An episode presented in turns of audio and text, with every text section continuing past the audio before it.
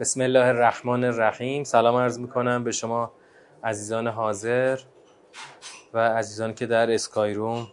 ادامه بحث سوره ممتحنه رو می‌خوایم شروع بکنیم. خب در جلسات گذشته تا کجا رسیدیم؟ بله سیاق اول رو گفتیم و تمام شد. در سیاق اول یه مروری بکنیم تا ذهناتون دوباره آماده بشه برای ادامه بحث. در سیاق اول همونطور که روی نمودار سیاق اول می‌بینید خداوند از نحی بسیار شدیدی از پذیرفتن ولایت کفار شروع کرد نحی از پذیرفتن ولایت کفار شروع کرد که روش پذیرفتن ولایت کفار چی بود؟ القای مودت هر کس که القای مودت بکنه در واقع داره ولایت کفار رو میپذیره. بعد خداوند دلیل این نهی شدید رو گفت. دلیلش چی بود؟ اونا با شما سر جنگ دارن. اونا می‌خوان که شما از دینتون خارج بشید. اونا می‌خوان که شما به, به همون وادی کفر برگردید. و به همین دلیل خدا این نهی شدید رو برای شما فرستاده. که خدا میگه اگر که اونها دستشون به شما برسه چیکار می‌کنن؟ هم دست و هم زبان به سوی شما میگوشایند که شما رو دوباره کافر کنند. و لو تکفرون اون کلمه مهمی بود که در آیه اول داشتیم. و لو تکفرون. در آیه دوم که باز تو همین فراز اول بود خداوند تاکید کرد که ارحام و اولاد به دردتون نمی‌خوره. یعنی به بهانه ارحام و اولاد به وادی کفر نرید و به کفار اظهار مودت نکنید. بعد در فراز دوم از سیاق اول خداوند حضرت ابراهیم رو به عنوان الگو معرفی کرد که حضرت ابراهیم با یک بیانیه شدید و لحنی به همه کفار اعلام کرد که ما کافر هستیم ما بری هستیم از شما ما به شما و به هر آنچه که شما میپرستید کافر هستیم. بین ما و شما اداوت و کینه برقرار تا ابد. تا وقتی که شما بیایید به خدای یگانه ایمان بیارید. بیانیه شدید و لحن حضرت ابراهیم. خیلی محکم و شدید هیچ نقطه مشترکی با کفار باقی نذاشته. و بعد در خداوند اینجا در پایان فراز اول اون آیه پایانی فراز اول که آیه 6 میشه لقد کانت لکم فیهم اسوه حسنه لمن کان یرجو الله والیوم الاخر چی گفت؟ این آیه آیه ششم چی بود؟ یک دلیل روشن و قطعی از اینکه ما چرا باید سیره حضرت ابراهیم رو الگوی خودمون قرار بدیم؟ چرا باید به این روش عمل بکنیم؟ چون حضرت ابراهیم اسوه نیکویی است برای هر کسی که امید به خدا و روز دیگر دارد.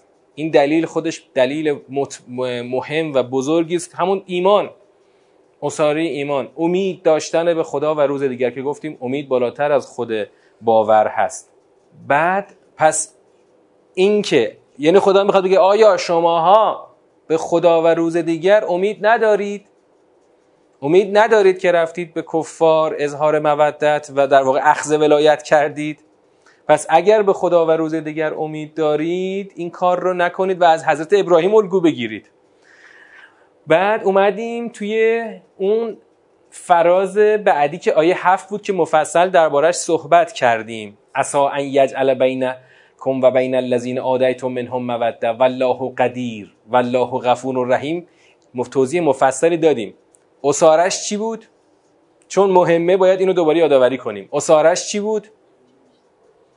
یعنی اسارش این بود که یعنی سوالمون اینجا بود که چرا این آیه اینجا اومد که خود امید است که خود خدا مودت برقرار کند بین شما و آنان که باشون دشمن هستید.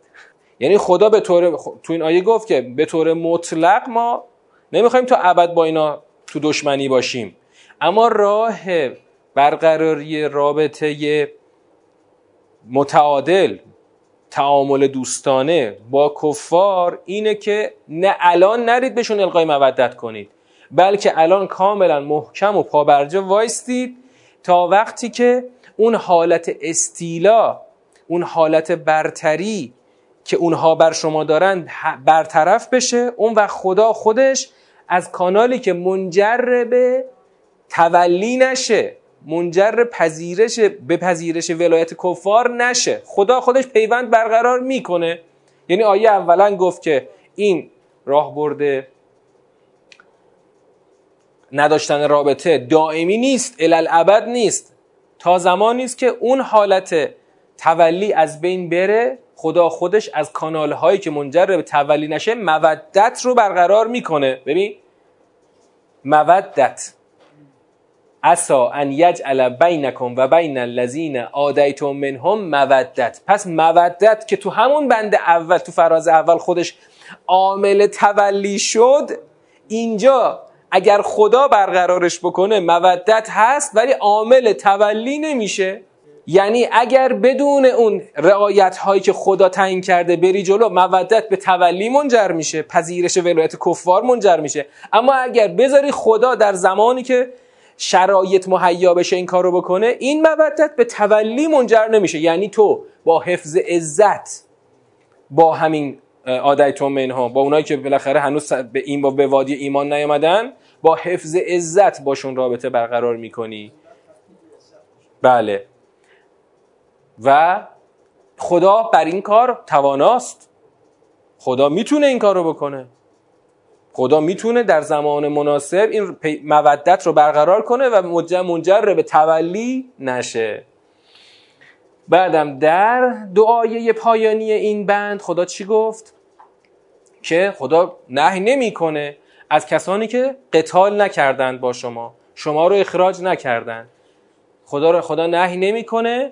ان تبروهم و تقسطوا الیهم که به آنها نیکی کنید. به آنها نسبت به آنها عدالت رو اجرا کنید. که این نیکی کردن و اجرای عدالت گفتیم می‌تونه زمینه چی باشه؟ زمینه دعوت اونها و گرایش اونها به سمت اسلام باشه. مثلا رابطه که ما الان با ونزوئلا داریم مثلا. آقا برو بهشون نیکی بکن. این آقای امیددانه حرف خوبی می‌زد. می‌گفت که بابا این مادورو اصلا خیلی اعتقادی به خدا نداره. اینو ما چجوری الان آوردیمش؟ مثلا هول یک مثلا محور مشترکی. یعنی اسمن مسیحی هستا. تو کشورشون یه دینی به نام مسیحیت هست. چون همین اروپایی‌ها بودن. اسپانیا یا پرتغالیا رفتن. آمریکای لاتینو خلاصه به نام خودشون سند زدن. مثل انگلیسی ها که رفتن آمریکای شمالی رو سند زدن. بعد مسیحیت هست. اما اینا چون کمونیست شدن در عصر کمونیسم اینا گرایش شدیدی به سوسیالیسم و کمونیسم پیدا کردن. رفتن شدن چپ. مظهرشون شد دیگه کوبا و اون آقای کاسترو قبلش اون آقای چگوارا که کشتنش. اینا شدن چی؟ محور سوسیالیسم کمونیست در دنیای آمریکای لاتین. برای همین خیلی اعتقادی به خدا ندارن. اما حالا ما رفتیم با همین آقایی که خیلی اعتقادی به خدا نداره یعنی واقعا نمیشه بهش بگی مسیحی. مسیحی چون خیلی اعتقاد روشنی نداره. بعد رفتیم با اینا چیکار کردیم؟ رابطه برقرار کردیم بدون تولی حالا همین فردا می‌تونه پایگاهی باشه برای نشر اسلام. تبروهم و تقسطو الیهم به آنها نیکی کنید و عدالت رو درباره آنها اجرا کنید که خدا ان الله یحب المقسطین. اما نهی که خدا فرستاده همون نهی نسبت به کسانی است که با شما قتال دارن قتال کردن و شما رو از خانه هایتان اخراج کردن و همچنین پشتیبانی کردن بر اخراج شما. سه تا عامل خدا اینجا شمرد برای ما که سه تا عامل رکنی هست. یعنی خداوند با این سه عامل به ما میگه کیو دوست بگیرید کیو دوست نگیرید. آن کسانی که با شما قتال کردند شما را از خانهاتون اخراج کردند و همچنین پشتیبانی کردند بر اخراج. این بود بند اول ما که تو این مرور خواستیم یه بار دیگه برای خودمون اینو تثبیت بکنیم. ما اینو جنبندی کردیم تو این جمله‌ای که اینجا دیدیم. نهی مؤمنان از پذیرش ولایت کافران از طریق برقراری رابطه دوستانه با آنان. الان رابطه دوستانه برقرار نکنید. تا به تولی منجر نشه. هر وقت خدا اجازه داد شرایطش پیش آمد خدا این کار رو خواهد کرد و خدا تواناست بر این کار.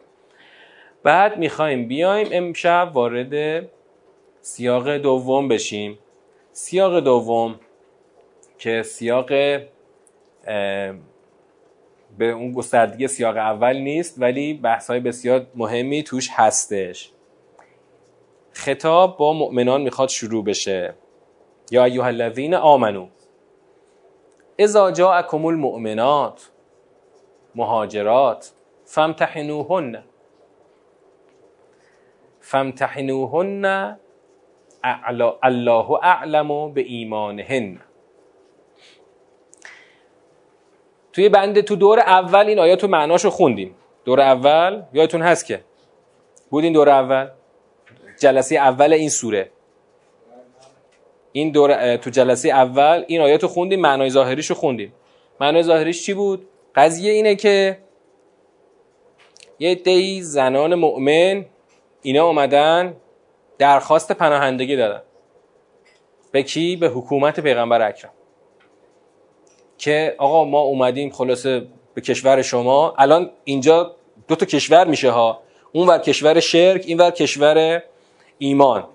هرچند این دو تا کشور قلم روش فقط شاید دو تا همین شهر مکه و مدینه باشه بقیهش که بیابون بوده چیزی نبوده. اما این دو تا کشور الان دیگه الان باید با همدیگه چی داشته باشن؟ خطوط روشنی برای سیاست خارجی باید داشته باشن که کل سوره ممتحنه اصلا برای همینه برای ترسیم سیاست خارجیه ترسیم خطوط سیاست خارجی. حالا یه دی اومدن درخواست پناهندگی دادن. زنان مؤمن اومدن درخواست پناهندگی دادن. اینو تاکید کنید. توجه کنید زنان مؤمن. مردا هم ممکن اومده باشن ها. اما الان مردا مردایی که اومده باشن اصلا توی این موضوع نیستن. میگیم چرا؟ مؤمن شدن از مکه اومدن مدینه درخواست پناهندگی دادن. آقا حالا چیکارشون کنیم؟ همینطور بگیم آقا بیا برو. نه قاعده داره حساب داره کتاب داره. الان همینو خدا می‌خواد براش اینو براش خدا می‌خواد چارچوب تعیین کنه. امتحانشون کنید. هرچند که خدا خودش آگاه تره به ایمان اینها. یعنی الان مواردی که خدا می‌خواد بگه یه سری رؤوس هست. رؤوس کلیه. چون ما که نمی‌تونیم عمق ایمان طرف رو بسنجیم که. اونو خود خدا می‌دونه. اما خدا میاد اینجا الان با ترسیم یه سری رؤوسی برای آزمایش و امتحان. از صحت ایمان یه چند رکن اساسی رو مطرح می‌کنه. اینطوری که فان علمتموهن مؤمنات فلا ترجعوهن الی الکفار هنوز قبل اینکه بندها رو بگیم میگه اگر که اونا تو این آزمایش شما نمره قبولی رو گرفتن اینا رو برنگردونید. چرا برنگردانید؟ لا هن حل لهم و لا هم یحلون لهن. این یک اصل بسیار مهمه که ما تو این سیاق بسیار باش کار داریم. یعنی چی? لا هن حل لهم و لا هم یحلون لهن. نه این زنا به اون مردانشون حلالن و نه آن مردان مردان کافر یحلون لهن. برای این زنان مؤمن حلالن. یعنی یعنی به صرف ایمان عقد زوجیت منفصله. ایمان آوردن دو تا زن و شوهر که قبلا کافر بودن. یکی از این دوتا زن یا مرد باعث فک عقده زوجیت میشه. مگر اینکه جفتشون با هم ایمان بیارن؟ مشکلی نداره. جفتشون با هم مؤمن بشن. اما اگه یکی ایمان بیاری که نره این عقد زوجیت منفصله. بدون طلاق. بدون طلاق منفصله. ما داریم درباره فعلا داریم درباره رؤوس سیاست خارجی صحبت می‌کنیم. الان مسئله اصلی حل مسئله این زن و شوهری که یکی ایمان آورده نیست. الان مسئله ترسیم خطوط سیاست خارجیه. خب پس به این دلیل که دیگه اونها بر همدیگه حلال نیستند باید اینها برگردانده نشن. حالا اما چجوری برگردانده نشن؟ بعد از تست ها بعد از اون امتحان هایی که الان در شش رأس در رؤوس ششگانه بیان خواهد شد اینا رو بر نگردونیدشون. و آتو هم منفقو اما خیلی جالبه. از طرفی که الان داره میگه برشون نگردونید به اون مرد شوهران کافر اینها ما انفقو رو بدید. ما انفقو یعنی هر چی خرج این زنه کرده مهریه باشه یا هر خرج دیگه ای هر چی خرج کرده خرج اون مرد کافر رو بدین. اون وقت همین یه بند رو همین یه جمله رو شما خوب بهش توجه کن.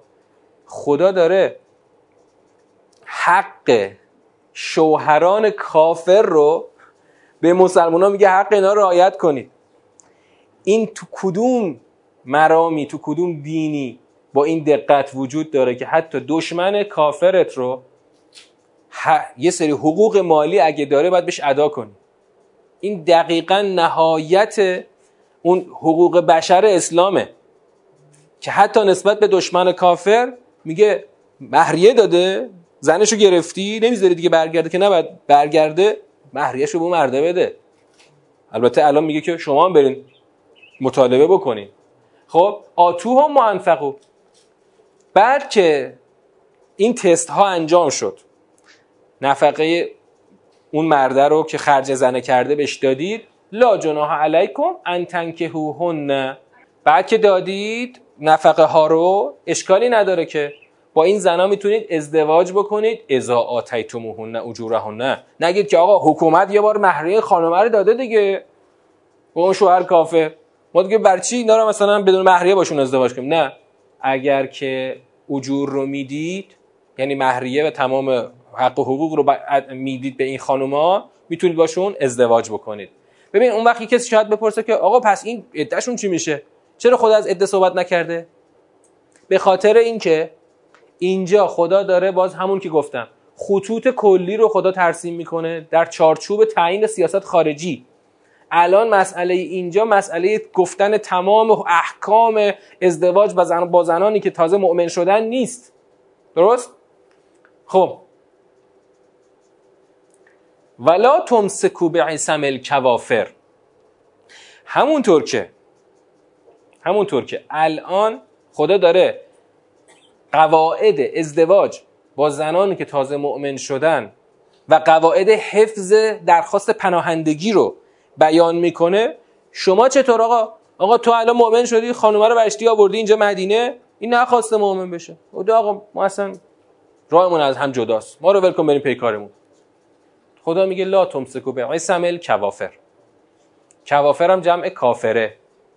آقا یه زمانی شما کافر بودی مشرک بودی این خانومت هم که مشرک بود با هم ازدواج کردی. بر اساس قواعد دنیای شرک با هم دیگه ازدواج کردید. الان اون پیوندها رو نگه ندارید. یعنی ول کنی خانومه بره. دیگه, دیگه از از این به بعد زنت نیست. لا تمسکو به اسم کوافر وقتی خب این خانومه رو ول کردی رفت. رفت کجا؟ کشور شرک. رفت کشور بغلی که کشور مشرکان هست. شما برید بگین آقا این خانم ما پناهنده شده به شما. بدید بیاد. وسالو ما انفقتم. چیو؟ ما به این خانم مهریه دادیم. این الان پناهنده شده به کشور شما. شما از اون حکومت خودتون مهریه ما رو بدید بیاد. که در واقع این کفه دوم همون آتوه منفقوه همونطور که شما بدید به کفار مهریه زنانی که الان به شما پناهنده شدن. اگه زن شما خواست کافر بمونه رفت پناهنده شد به کشور مشرکان. شما هم برید بگید آقا مهریه ما رو بدید بیاد هرچند اونا ندن. شما مطالبه کنید. ولیسالو ما انفقو دوباره همون که ما آتوه و ما انفقو رو گفت خدا دوباره میگه آنها هم باید مطالبه کنن آنچرا که نفقه دادند انفاق کردند به زنانشان که الان پیش شما و پناهنده شدن. ذالکم حکم الله. حکم خدا ببین حکم خدا برای مؤمنین ها ولی این حکم یه طرفش جبهه کفره یه طرفش کشور کفره. خدا برای اون اونها هم قاعده گذاشته. اونها می‌تونن مطالبه کنن. شما هم باید مطالبه کنید. اونها می‌تونن مطالبه کنن. یعنی حقی است که ما به کفار داریم میدیم. آقای کافر آقای کشور کشور کافر شما حق دارید بیایید از ما مطالبه کنید. مهریه زنهایی که به ما پناهنده شدن مسلمان شدن ما به شما خواهیم داد. ما هم حق داریم از شما مطالبه کنیم. مهریه که شما به زنان زنان ما به زنانمون دادیم و اینا نخواستن مؤمن بشن پناه آوردن به کشور شما کافرا. این حکم خداست. یحکم بینکم والله علیم حکیم. حکم خداست که بین شما حکم می‌کند و خدا علیم حکیم است. خدا نسبت به هر حکمی که صادر می‌کنه حکمت خودشو داره اجرا می‌کنه و این بر اساس علم خداست که همیشه پایدار و پیوسته است. و ان فاتکم شیء من ازواجکم الی الکفار فعاقبتم آقا حالا اینجا برای تکمیل اون مطالبه ما نسبت به کفار. آقا ما رفتیم در این کشور کفار رو زدیم گفتیم آقا این خانم ما پناهنده شده و بدید بیاد. ما نمیخوایمش چون کافر ما نمیخوایمش شما مهریه ما رو بدید بیاد. نه ندادن. چیکار کنیم؟ اگر که فوت شد چیزی از ازواج شما به سوی کفار. فوت شد یعنی از بین رفت دیگه. یعنی به خاطر اینکه این خانم نخواست مؤمن بشه یه چیزی از مال شما به فنا رفت. برید چیکار کنید؟ عاقبتم پیگیری کنید. جمله شرطی هم هست. یه بار فقط برای اینکه دوباره ساختار رو خوب توجه بکنید شرط و جواب بگید. این ادات شرطه. فاتکم جمله شرطه. یعنی قسمت شرطه. جواب شرط فعاقبتم. اگر فوت شد پیگیری کنید. خیلی ساده. فعات الذین ذهبت ازواجهم مثل ما انفقو بعد از پیگیری شما یک اموالی مثلا به دست اومده از این کفار. برید بدید. این آقایونی که زناشون رفتن و کافر شدن بالاخره مهریه رو این رفتن از کفار مطالبه کردن اونا هم ندادن. بعد از پیگیری هایی که شما انجام دادید مثلا خدا میگه یه کاروان از اینا داره رد میشه به کاروان مصادره کنید. این آقایونی که زناشون رفتن پناهنده شدن به کفار مهریه رو هر چقدر این آقایون دادن بهشون بدین. و تقوا الله الذی انتم بهی مؤمنون. و در این مسیر خداوند باز با تاکید امر به تقوا می‌کنه. تقوای خدایی رو داشته باشید که شما بهش مؤمن شدید. و این دستور به تقوا همیشه در هر جای قرآن در هر فضایی میاد متناسب با اون فضا معنای خاص خودشو داره. یعنی اینجا مواظب باشید که خلاصه حق و ناحق نشه. مواظب باشید اگه مثلا هر کسی حقی طلبی دینی رو گردنشه به درستی این پول ها پرداخت بشه. ما اعتقادات خودمون رو مطالبه نمی کنیم ما داریم یه پیمان دو جانبه با اینا میبندیم. پیمان دو جانبه بر اساس همون چی؟ مثلا حسن همسایگی مثلا. خب؟ آقا یه پیمان دو جانبه است. همونطور که ما از شما مطالبه می‌کنیم شما بیاید از ما مطالبه کنید. این به اون در. پس چیه صرفا یک پی... یه پیمان دو جانبه است. حالا الان اشاره می‌کنیم که این پیمان اتفاقا در زمان پیغمبر اکرم بسته شد اتفاقا. زنه اون زن کافر برگشته کشور کف به این آقاه بدید. اون مهریه که این مرده به اون زنه داده بود و از اون پیگیری هایی که انجام دادید از اون اموال به دست آمده از مشرکین بهش بدید. خب؟ حالا تو آیه دوازدهم خداوند می‌خواد این رؤوس و سرفصل های امتحان رو بگه. امتحان از این خانمایی که میان اظهار ایمان می‌کنن و درخواست پناهندگی میدن رؤوسش چیه؟ یا ایوه نبی تا اینجا یا ایوه الذین آمنو بود الان میشه یا ایوه نبی. چرا خطاب برگشت به خود پیامبر اکرم؟ هر وقت هر وقت در یه سوری مدنی شخص پیامبر مورد خطاب قرار می‌گیره یعنی الان این یک امریه که مستقیم رهبر جامعه باید خود رهبر باید ساماندهیش رو انجام بده تا چی بشه؟ تا یه وقت چیزی این ورانور نشه. ببین اون تا اینجا دستوراتی که اومد آقا مثلا پول اینا رو بدین پول اونا رو بدین نمی‌دونم. اینا مثلا مثلا کارگزاران حکومت حکومت می‌تونن انجام بدن. اما الان این خود این سرف... های امتحانی رو خدا به خود پیامبر اکرم سپرده برای اینکه مهمه. یه وقت چیزی یعنی کسی تو امتحان علکی قبول نشه علکی رد نشه. حالا خود پیغمبر اکرم از این نیست که بیاد تک تک این خانم‌ها رو ازشون تست و امتحان بگیره که. اما با نظارت شخص پیامبر اکرم باید انجام بشه. تا چی بشه؟ تا آزمایشی که صورت می‌گیره تست امتحان تست موارد که الان موارد شیشگانه دقیق و درست انجام بشه. اولین مورد اذا مؤمنات یبایع نکرد ببین بی... اول از همه با بیعت این قضیه شروع شده. یبایع نکرد یعنی یه سری موارد تعهدنامه است که البته ما امتحانشون کردیم. خب امتحان اون امتحان اول غیر از این موارد شیشگانه است. اون فمتحنهونه اول غیر از این موارده اینا میره تو قالب یبایع نکه ببین بیعت با یک فرد انجام میشه با رهبر انجام میشه. ما اومدیم به کشور شما پناهنده شدیم سر این موارد با شما بیعت می‌کنیم. اما به اون فمتحون حله اول اون سر چیه؟ سر اصل اینکه آقا این مثلا راست میگه دروغ میگه مثلا نکنه جاسوس باشه نکنه نفوذی باشه. اونا رو کارگزاران انجام میدن تا می‌رسه به این بیعتنامه که با خود پیامبر اکرمه. رؤوسش چیه؟ الا ان لا یشرکن بالله. اولین مورد اینه که بر وادی ایمان و توحید تعهد بدن. که نیان دوباره اون افکارش مشرکانه رو بخوان اینجا دوباره تکرار کنن و حرفی از اون عقاید مشرکانه بزنن. اولین مورد خود ایمان در واقع خود ایمان توحیدی. ایمان توحیدی بر محور نفی شرک که هیچ شرکی رو به خدا نورزن. خب این مورد مورد اعتقادیه. بریم ببینیم مورد بعدی چیه. ولا یسرق سرقت نکنن. سرقت دیگه از اینجا به بعدش می‌بینیم که اعتقادی نیست. رفتاریه اونم در رفتار اجتماعیه که دقیقا یه سری رفتارهایی رو تعهد بدن انجام ندن. اول اینکه دزدی نکنن. آقا مگه دزدی؟ اینقدر مهمه؟ مگه دزدی مثلا باید سرفصل باشه؟ مثلا اینکه اومده پناهنده شده. آقا تعهد بده دزدی نکنی آقا من که نمی‌دونم دزدی بکنم که. پس باید یه چیزی اینجا باشه. باید یه چیزی این وسط باشه که این دزدی منظوری نیست که مثلا از دیوار خونه مردم بالا نرید. زنا که شأنشون نیست که بخوان از دیوار خونه مردم بالا برن که. حتی اگه مثلا یه زنی اهل خلاف باشه که خلافش جنسش خلافش فرق می‌کنه مثلا بخواد دزدی کنه که نمیره از دیوار بالا بره که.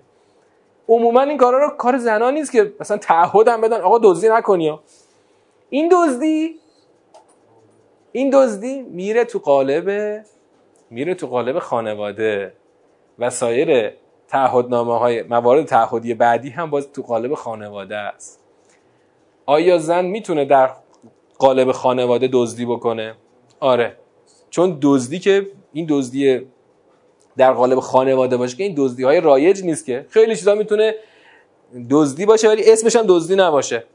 مثلا یه خانومی فرض کن تو خونه این وقتی که شوهر نیست باید حارس و نگهبان اموال شوهر باشه. اگه زن نسبت به این مورد تعهدی نداشته باشه. مثلا شوهر شب بیاد خونه ببینه که خلاصه گنجه رو زدن و مثلا کلی آزوغه رو ورشتن بردن. بعد خانم میگه به من چه؟ من رفتم خونه بغلی داشتم با زنش گپ می‌زدم یکی اومد برد. می‌خواستی نری. یا اینکه مثلا بدون اجازه شوهر بره مثلا به اموال خونه رو مثلا بده به یک مثلا چیز دیگه ای. کلا سرقتی که الان اینجا باید تعهد بدن این خانوما سرقتی است در حوزه خانواده معمولا اتفاق میفته که اگر زن تعهد نداشته باشه یا مثلا الانش چجوره آقا کارت شوهر دستشه. مثلا پاشه بره بیرون بدون که با شوهر هماهنگ کرده باشه کارتو بکشه دو تا علنگو بذاره تو دست خودش. بعد مثلا بعد بگه که من قبلا ازت طلب داشتم. من دیگه خودم طلبم وصول کردم. این می‌تونه دقیقا مصداق دزدی باشه. چرا خدا میاد در حوزه خانواده این تعهد از زنای پناهنده می‌گیره؟ برای اینکه همونطور که الان مسائل اخلاقی در خانواده حد و حریم بسیار جدی و محکمی هست در موارد بعدی این رعایت حدود مالی هم در خانواده خیلی محکمه. چون مرد و زن درسته توی خونه زندگی می‌کنن اما حساب مالیشون از هم جداست. این مرد باید نفقه بده باید بقیه هزینه ها اگه شیر داد زنه می‌تونه مثلا مطالبه هزینه شیردهی بکنه و همه چیزا. اینا باید حساب کتاب داشته باشه و از اون بر زن هم باید تعهد داشته باشه که نگهبان اموال شوهرش باشه. این اولین تعهد بعد از اون تعهد اول که عدم شرک به خداست. اما ببینیم بعدیش چیه. ولا یزنینه تعهد بدن که اعمال منافی فد انجام ندن. دیگه این دیگه رسما حراست از حریم خانواده است که اگر زن متعهد به حفظ پاکدامنی نباشه چی میشه؟ دیگه خانواده کشک میشه دیگه. ولا یقتل اولادهن. فرزندان را نکشند شاید کسی بگی که آقا این چیه؟ قضیه چیه؟ خب آقا اومدیم یه کسی بند و آب داد و رفت یه دفعه نطفه حرامی در رحم خودش ایجاد کرد. برای اینکه بیاد مثلا گند قضیه رو بپوشونه بره مرتکب قتل بشه. این یه گناه مجدده. اون جدا این جدا. فردای قیامت اگه کسی این کار رو بکنه یک زنا براش نوشتن یه قتل جدا. آدما براحتی وقتی که میگن آب که گذشته؟ چه یه وجب چه صد وجب. نه شما اینجا از دست در رفته. حق نداری اون بچه رو بکشی. حق نداری مرتکب قتل بشی. ببین چقدر این موارد مهمه. از زنها که دارن پناهنده میشن اینا رو باید تعهد بگیری. یا مثلا تعهدی که با بیعت یعنی یه جور تعهد رسمی محضری میشه امروز. بیعت یعنی آقا ما اینو گفتیم با همدیگه روش تعهد داریم. امروز میشه که انگار تعهد محضری باید بدی که آقا دوچار مرتکب قتل نشی. آدم ها وقتی که دین نداشته باشن به راحتی مرتکب قتل میشن. به راحتی. البته تو دنیای غرب که میان تئوریزش می‌کنن. میگن این تا هنو به دنیا نیامده زن مالک بدن خودشه. میگن این جنین جزئی از بدن زنه. این مالک بدنشو می‌تونه بکشدش. الان دیگه معدود کشورهای در غرب موندن, موندن که هنوز سخت جنین رو ممنوع, ممنوع نگه داشتن. اونا تک به تک دارن ملحق میشن با کشورهایی که آزاد کردن. اون وقت یعنی کاملا قانونی انجام میشه. دیدم این آقای زکریایی توی اینستاگرامش یه سلسله فایلایی داره کلیپ درست می‌کنه به اسم بیناشو. تو این بیناشو مثلا انواع دزدی هایی که فرم ظاهریش دزدی نیست. انواع همین کارهای خلافی که فرم ظاهریش خیلی شاید مثلا شنیع نباشه اینا رو داره تو کلیپ های می‌سازه. جالبه ببینید تو صفحه آقای علی زکریایی. لا یقتلن اولادهن. یکیش همین بود که ایشون ساخت. مثلا خانم مامایی که در مطب خودت غیر قانونی سخت جنین می‌کنی تو داری قتل انجام میدی. دقیقا مبتنی بر این توصیه قرآنی ایشون اینا رو به صورت کلیپ هایی می‌سازه. جالبه. وقتی که کسی این رو انجام بده حتما این اون نوزاد این اون نوزاد اون جنین فرقی با یه آدم به دنیا آمده و بزرگ نداره. هیچ فرق هرچند که در فقه بر اساس اون عمر جنین این دیهاش مختلفه ها. مثلا قبل چهار ماه چون هنوز روح بهش دمیده نشده خیلی دیه کم، کمی داره. بعد از چهار ماهگی که روح بهش دمیده میشه دیگه این هی دیه بیشتر میشه. و اما بالاخره یک قتل نفس محسوب میشه. قتل نفس. و چقدر راحت که حتی این قتل نفس ها میاد تو کشور خودمون هم میاد چی میشه؟ وجه وجوه قانونی هم پیدا کرده. مثلا سال هاست که دولت رسما به صورت قانونی اجازه میده به بعضی از زوجین که برن بر اساس فلان آزمایش برن این جنین رو سختش کنن بگن این مثلا ما داریم قربالگری می‌کنیم. قربالگری قشنگ قتل قانونیه. اما من اینو یک یک بنده خدایی که تو همکلاسی ما تو بحث تدبر می‌گفت خدا یه بچه‌ای به ما می‌خواست بده. توی آزمایشات قربالگری این به ما گفتن که این اگر به دنیا بیاد حتما دیگه اوتیسم اوتیسم داره. شما باید به اینو سختش کنید. ما این کارو نکردیم و بچه ما به دنیا اومد صحیح و ساله. میگه رفتیم سراغ اون دکتر گفتیم که این اون بچه که می‌گفتید باید سختش کنید کوپ هست چرا اوتیسم نشده؟ چرا؟ اتفاقا یه بچه خیلی خوشگل و زیبارویی هم هست این بچه. میگه این به دکتر گفتم این بچه است که شما می‌خواستید بکشیدش. کاملا هم قانونی. بدون یعنی خود دولت میگه بیا برو بکشش اصلا. حالا اون سخت جنینایی که تو مطبای غیر قانونی میشه که اونا هیچی. اینا که قانونی انجام میشه آقا خدا این مثلا میگه بیان به یه دفعه به طرف میگن که جنین شما رشدش کافی نیست. برید سختش کنید. بابا خدایی که داره سلول به سلول اینو داره بزرگ می‌کنه رشد میده. خدا عالم تر شما؟ خدا عالم. البته ممکنه از این موارد پیش بیاد که آقا من دیدم تو فامیلم یه بنده خدایی بچهش ناراحتی قلبی داشت بنده خدا. این نارسی مادرزادی بود نارسایش. یکی از دریچه های قلبش چی بود؟ به دهلیز راست با چپش به هم پیوند داشت. خون از این ور به اون ور می‌رفت. این بچه همیشه انگار خون تصفیه نشده با خون تصفیه شدهش قاطی می‌شد. مثلا در 12 سال زندگی کرده بعدم از دنیا رفت اون بچه. اوه اگه عمرش به دنیا نباشه. خدا خودش بهتر می‌دونه این بچه رو کی ببره.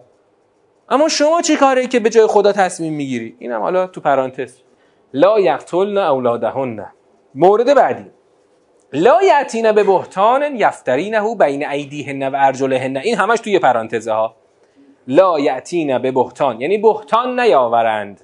لا یعتین به بهتان بهتان نیاورند یعنی چی؟ یعنی بهتان نزنن. فارسیش میشه بهتان نزنن. چی و بهتان نزنن؟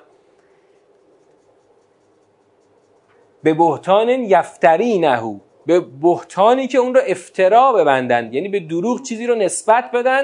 بین ایدیهن و ارجلهن. یعنی یه نوزادی به دنیا آمده. اینو بندازن. مثلا رفته قبلا بندو به آب داده. حالا بیاد اینو بنداز گردن شوهر بچه توه.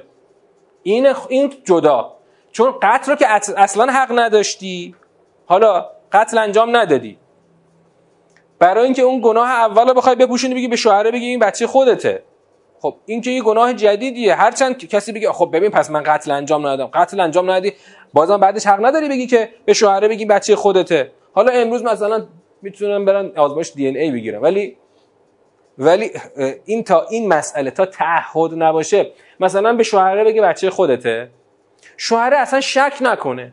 کار به اونجا نمیگه بخواد شوهره بره آزمایش دی ای بگیره که. تا شکی اتفاق نیفته که این چیز پیش پیش نمیاد که. ولی اگر که این بیاد افترا ببنده اینجا دیگه فقط یعنی فقط خود زنه که می‌تونه این با تعهد این رو متعهد باشه. وگرنه تعهد نداشته باشه کاریش نمیشه کرد. و ارجلهن اینا چند مورد شد تا اینجا؟ پنج مورد شد. اولی شرک بود دومی سرقت سومی زنا چهارمی قتل ولد پنجمی بچه‌ای که مال شوهر نیست به شوهره ببنده. اما مورد ششم جنسش فرق می‌کنه. ولا یعصینک فی معروف در هیچ امر شایسته ای با تو اسیان نکنند. در هیچ امر شایسته ای از تو سرپیچی نکنند. یعنی تابع ولی جامعه باشن در, هم در هر چیزی که به آنها امر بشه و دستور داده بشه. دیگه چی؟ وقتی خدا داره امر می‌کنه که آقا اسیان نکنید از ولی جامعه. چرا این باید به عنوان یک امر یکی از موارد بیعت نامه از اینا باید پیمان گرفته بشه؟ آقا حق حق سرپیچی ندارید حواستون باشه درسته ما پناهندگی شما رو قبول کردیم. یه وقت فردا نگید که آقا حالا نمی‌خوایم. فعلا عشقمون نمی‌کشه اطاعت بکنیم. همین مورد تو تو سوره های مفصل هست مثلا سوره آل امران که اصلا چالش بزرگ پیامبر اکرم با خیلی از رؤوس جامعه با خیلی از سران سیاسی جامعه همش همین بود. تا آخرین روز حیات ظاهری پیامبر اکرم دعوا سر همین بود. و آخر در همون زمان حیات زیر بار نرفتن. تو سوره آل عمران به وضوح اومده. در زمان حیاتشون اینها شبهی رو مطرح کردن گفتن پیغمبر رهبر پیغمبر رسول خدا هست اما ما خودمون تشخیص میدیم چه جوری ازش اطاعت کنیم. اگر پیغمبر بگه آقا اطاعت بیچون و چرا؟ نه خیر آقا ما بیچون و چرا اطاعت نمی کنیم ما هر جور دلمون بخواد اطاعت می‌کنیم. اینجا شو دلمون می‌خواد. بعد اونجا بحث محکم متشابه پیش اومد. محکم متشابه در تبعیت نه در معنایی که از آیات قرآن میشه. این حالا دیگه از گل بحث تدبری که استاد صبوی تو سوره آل عمران دارن ارائه میدن. همین هفته پنجشنبه 20 جلسه بود. حتما جلسات رو پیگیری بکنید. مباحث بسیار نابید اونجا مطرح میشه که به بهتان یفترینه یا لا یسینک فی معروف فبایعهن. این فبایعهن جواب ازا جاءک است. ببین جوابش دو خط بعدشه. ازا جاءک فبایعهن. این جواب اون شرطه. اگر آمدن بیعت کردن بر این رؤوس ششگانه پس باهاشون بیعت کن. و استغفر لهن. باشون بیعت کن و براشون استغفار کن. ان الله غفور و رحیم که خدا غفور است و رحیم است. خدا پرده پوشیش کامل است و رحیمیتش هم که شامل مؤمنان است. خود معروف الان چیه اینجا؟ خود معروف اون چیه؟ دستوراتی است که صادر می شود دستوراتی است که از جانب ولی خدا صادر می شود اون معروف الان مثلا می‌تونه هر چیزی باشه. خب؟ تبعیت از پیامبر در امر معروفی که صادر می شود یکی از شروط بیعت پیغمبر با زنان درخواست پناهندگیه. اینه. الان از اینجا نمی‌تونیم بگیم که ولایت بزرگترین است. از اینجا نه. اینجا این دلیل ولایت الان چی میشه؟ در واقع بهتره بگیم ولایت پذیری. یا بهتره بگیم که مطیع بودن فرمانبر بودن. فرمانبری یکی از رؤوس ششگانه بیعت پیامبر با زنان مؤمن تازه وارده. بله. از شرک شروع میشه تا می‌رسه به تبعیت از ولی خدا. بعد ان الله غفور رحیم. اینجا بند دوم که تمام میشه می‌خوایم جنبندی کنیم بند دوم رو. آه. خب هر کسی که این حرفو زد هر کسی که این حرفو زد ما اولا یک استدلال منطقی رو مطرح می‌کنیم.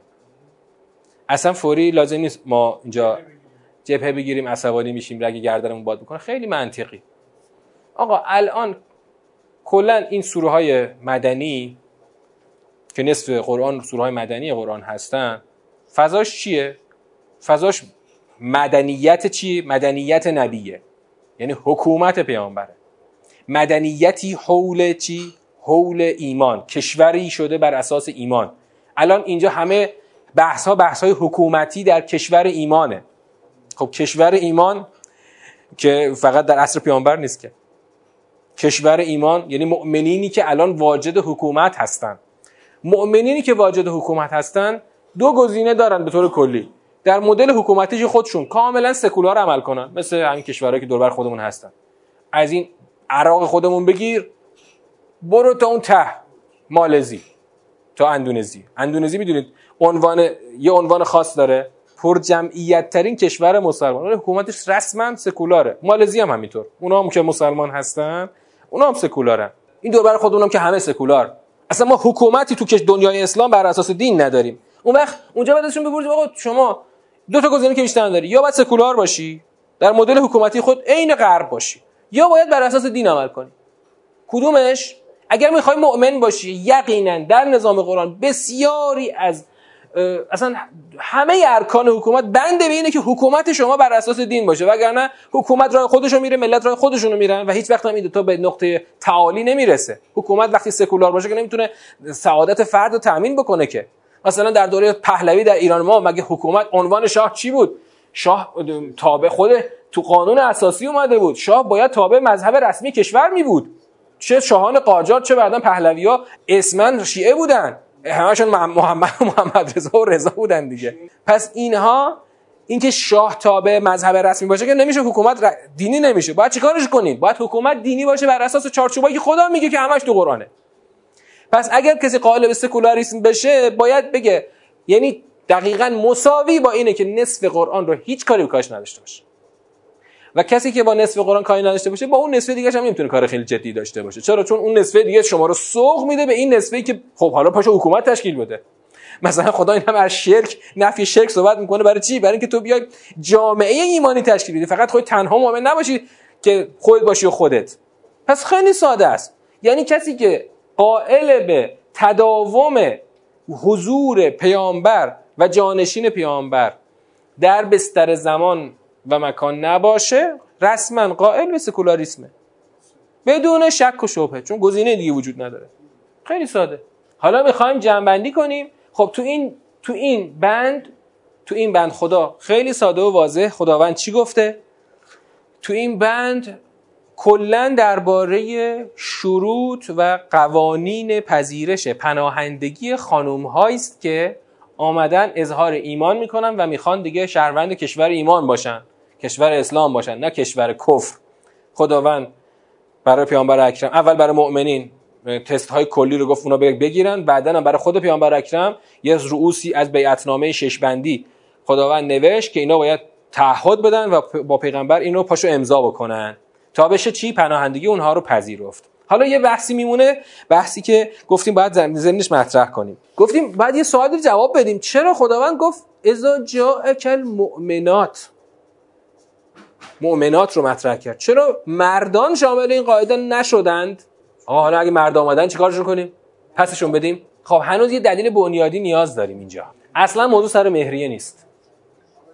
سر اون کلید واژه محوری ماست. ببینید الان من اینطوری می‌پرسم. سوالم اینطوری میشه. آقا یه گروهی از مردان الان از کشور کفر فرار کردن اومدن درخواست پناهندگی دادن به کشور اسلام. چیکارشون کنیم؟ اینا رو زنا رو خدا گفت که لا ترجعوهن الی الکفار. آقا مردا رو چیکار کنیم؟ پسشون بفرستیم برن؟ یا پناهندگیشون رو قبول کنیم؟ یا برعکس اگر مردانی از این ور رفتن پناهنده شدن به اون ور از کشور اسلام رفتن پناهنده شدن به کشور کفر چیکارشون کنیم؟ بریم به این کفار بگیم آقا این مرده ما رو بدید بیاد می‌خوایم ادامشون کنیم. چیکار کنیم؟ یک دلیل روشنی داره. همون کلید واژه اصلی این سوره دلیلشه. کلید واژه اصلی این سوره چیه؟ تولی. پذیرش ولایت. دلیلی هم که خدا در سیاق دوم مطرح کرد که چرا اینا رو برنگردونه اون دلیل چی بود که لا هم لحلون لهن؟ که این اینا به اونا حلال نیستن اونا به اینا حلال نیستن. چرا حلال نیستن؟ چرا حرام میشه وقتی که اون زن کافر باشه؟ چرا مؤمن بشه به شوهر کافر خودش حرام میشه؟ گفتیم که اون حرمت یعنی باطل شدن ازدواج به خاطر اینی که منجر به تولی میشه. خب؟ حالا اگر مردی اگر مردی اومد پناهنده بشه آیات راجع به اینکه با مردان چگونه تعامل کنید فعلا چیزی نگفته. چرا؟ چون موضوع تولیه. مردان قضیه تولی دربارهشون صدق پیدا نمی‌کنه. چرا؟ مثلا آقا این آقای این آقای مؤمنه مثلا تو همون کشور کفر می‌خواد هنوز بمونه. این می‌تونه مستقل باشه. اما یه زنی مؤمن شده این اگه تو کشور کفر بمونه این قطعا منجر به تولی میشه. چون شوهرش یه کافره. بله برش ولایت داره. وقتی که شما پناهندگیشو نپذیری این دوباره باید برگرده تحت ولایت شوهر کافر. اما یه شوهری یه مردی مؤمن شده در همون دنیای کفر هنو باقی مونده. این لزوما منجر به تولی نمیشه. چون تحت امر یک موافقی نیستش که. بر همینه که خداوند در این آیات نسبت به پذیرش یا عدم پذیرش درخواست پناهندگی مردان خدا چیزی نگفته. اون هنوز موضوعش چیز دیگه است. یعنی اصطلاحا تو اصطلاح فنی بهش میگن آیات نسبت به اون موضوع ساکته. اصطلاح فنیش میگن آیات ساکته. یعنی فعلا به اون موضوع نفیان یا اثباتا خدا نپرداخته. پس اینجا برای همین کل بحث درباره زنان هست. زنان مؤمن مهاجر را در جامعه خود بپذیرید و احکام خدا در این باره را متقیانه رعایت کنید و تقلایی که اونجا خداوند گفت. ای پیامبر بعد ببین ادامه هم کلا این شش این ششگانه رو می‌تونیم ببینیم که خطاب به پیامبر اکرم. این ششگانه ها رو می‌تونیم در سر سرفصل اینا رو رده بندی کنیم. سرفصل اول اعتقادی سرفصل دوم خانوادگی و سرفصل سوم حکومتی. بند اول عدم شرک بود اعتقادیه. بند دو سه چار پنج کلا خانوادگیه و بند ششم حکومتیه که این میشه جنبندی سیاق دوم. خب ببینید اینجا خیلی بحث تقیه مطرح نمیشه. اصلا مطرح نمیشه. شما تقیه رو ببین خود پیغمبر اکرم چرا از یه زمانی به بعد موظف میشه اعلان عمومی کنه ایمانشو؟ چرا؟ مثلا سوره علق آغاز این مقطعه. سوره علق که خوندیم. موظفه بره جلوی کافر وایسته رو نماز بیسته. چون از یه زمانی به بعد شما نمی‌تونی در فرم تقیه ایمانتو حفظ بکنی. موظف یه جایی مثلا مثلا فرض کن جنگ شده.